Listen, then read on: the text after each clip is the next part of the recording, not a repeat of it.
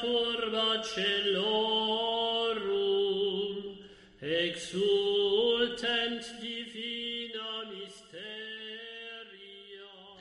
En aquellos días dijo Jesús a sus discípulos, Muchas cosas me quedan por deciros, pero no podéis cargar con ellas por ahora. Cuando venga Él, el Espíritu de la verdad, os guiará hasta la verdad plena, pues no hablará por cuenta propia, sino que hablará de lo que oye y os comunicará lo que está por venir. Él me glorificará, porque recibirá de lo mío y os lo anunciará. Todo lo que tiene el Padre es mío. Por eso os he dicho que recibirá y tomará de lo mío y os lo comunicará. Palabra del Señor.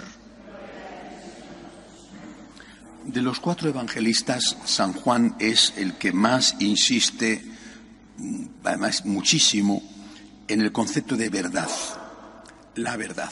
Hoy aparece en el Evangelio, el Espíritu Santo os llevará hasta la verdad plena.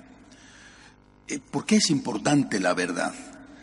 Eh, imaginaos que vamos en una carretera y no tenemos eh, Waze o Google Maps, no vamos mirando como antes eh, los, los, carteles de la carretera, los indicadores. quieres ir mm, Andalucía, por ejemplo. Muy bien. Pero resulta que en lugar de coger la Nacional 4 o la A4, pues los carteles están indicando mal y te están poniendo marcando A4 la A6. Y tú, si vas despistado o eres extranjero, no te das cuenta del cambio de paisaje. Y te presentas, qué sé yo, en Santiago de Compostela diciendo que verde es Andalucía, a mí me habían dicho, ¿verdad? Y que aquí llueve siempre y a mí me habían dicho, bueno. Es decir, el indicador es fundamental porque no basta la buena voluntad. Aunque tú tengas buena voluntad, aunque seas sincero y seas honesto, si el indicador te indica mal, no llegas al sitio a donde quieres ir. Nadie se le ocurriría acusar al indicador de indicar bien, se le acusaría de indicar mal. ¿eh? Nadie le diría al indicador, ¿qué conservador eres? Eres un pedazo de conservador, asqueroso conservador, miserable conservador, porque sigues indicando Fíjate, como toda la vida, ¿eh? que para ir a Sevilla hay que coger la Nacional 4. Con lo bonito que sería que un día cambiaras, ¿no? Y un día dijeras, a ver, vamos a apuntar hoy que para Sevilla se vaya camino de Barcelona. O, o, que dijéramos, bueno, vamos a hacer votaciones, vamos a hacer votaciones. ¿eh? Y, lo que decida la mayoría. Si la mayoría decide que para ir a Sevilla hay que irse primero a Francia, pues para ir a Sevilla hay que pasar por París y punto. ¿eh? Esto sería absurdo, es ridículo. Bueno, pues esto es lo que estamos haciendo con el dogma en la Iglesia. ¿Eh? Mm, ¿Esto es verdad o no es verdad? Vamos a hacer votaciones. La mayoría, ¿qué dice la mayoría? ¿Qué dice la gente? Y muchas veces la gente que no empieza la Iglesia. ¿eh? Porque puestos a opinar, opina todo el mundo de lo que quiere. ¿Esto es verdad? ¿Esto es bueno? ¿Qué dice la mayoría? ¿Qué dice la gente? Esto, esto es absurdo. Esto es absurdo. ¿Os imagináis que os metéis en un avión eh, y a la gente sentadita, ¿verdad?, con su cinturón puesto, eh, y se oye por el altavoz del avión, vamos a pasar una encuesta para que el piloto decida eh, qué botón es el que da para despegar. Y, lo que opine la mayoría, como si fuera la votación del público, en los programas, así el, el piloto dará este botón o dará este otro.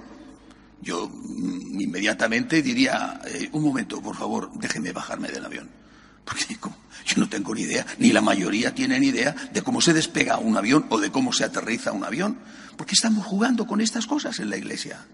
Es absurdo, es dañino, es suicida. La verdad es la verdad. Y solo la verdad que es la verdad de Dios, no es mi verdad, tu verdad, o nuestra verdad, o la verdad de las estadísticas, o la verdad de las encuestas, o la verdad de la mayoría.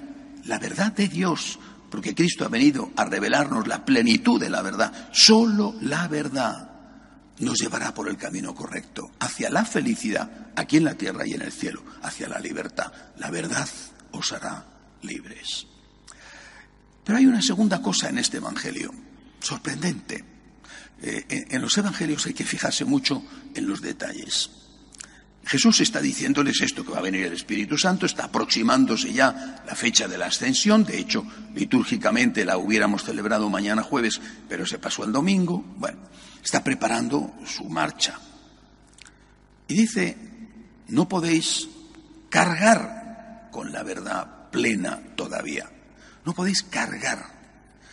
Eh, por lo menos en nuestro idioma, supongo que los traductores han empleado el verbo correcto, Cargar significa llevar un peso, pero no un pesito cualquiera, sino algo que te resulta eh, costoso de llevar. No podéis cargar todavía. ¿Por qué al hablar de la verdad utiliza el verbo cargar? Podía haber dicho no podéis entender o no podéis, no podéis cargar. Utiliza este verbo porque efectivamente la verdad muchas veces duele.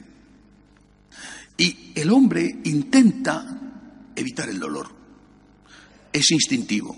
Eh, entonces el hombre siempre ha intentado evitar la verdad. Mm, repito, San Juan el Evangelista, que es el Evangelio de la verdad, eh, empieza diciendo en el prólogo del Evangelio que los hombres que no quieren la luz se alejan de Dios porque buscan la oscuridad. Y el hombre ha intentado eso, siempre.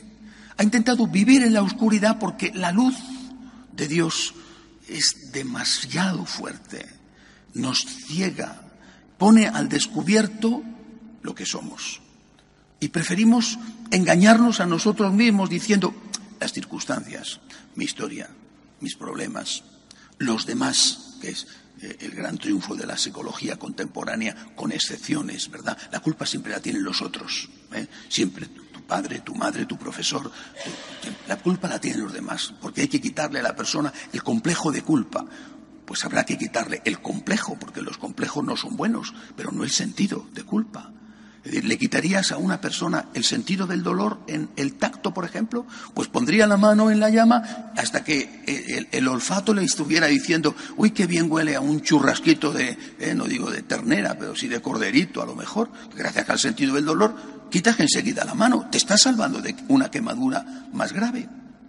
Por eso, tenemos que pedirle al Señor que queremos la verdad plena, aunque sea una carga, que preferimos saber la verdad a vivir engañándonos y engañando. Lo que necesitamos también, junto a la verdad, es la fuerza. Por eso el Señor dice, la verdad os la comunicará el Espíritu Santo, la verdad plena, porque ella ha comunicado la verdad. Os la comunicará el Espíritu Santo, pero ese Espíritu Santo será el Espíritu Santo consolador, el Espíritu de la fuerza y del fuego. Junto a la verdad, la gracia, junto al conocimiento del camino, la fuerza para recorrer el camino y siempre la misericordia. Sé el camino, tengo la fuerza de Dios para recorrerlo, pero a veces no le hago caso. Soy pecador. Lo dice San Pablo. A veces hago lo que no quiero y lo que quiero hacer no lo hago. Ahí está la misericordia. Perdóname, Señor, soy un pecador. Pero es infinitamente mejor, bajo cualquier perspectiva, no solamente la espiritual, sino incluso la psicológica o la científica, es infinitamente mejor decir, me he equivocado, perdóname, soy un pecador, que decir, soy estupendo, la culpa la tienen los demás, todo lo que yo hago es bueno, y si algo va mal, hay que echarle la culpa a alguien menos a mí mismo. Pidámosle al Señor la verdad plena junto con la fuerza para practicarla y la misericordia cuando no somos capaces de hacerlo. De pie, por favor.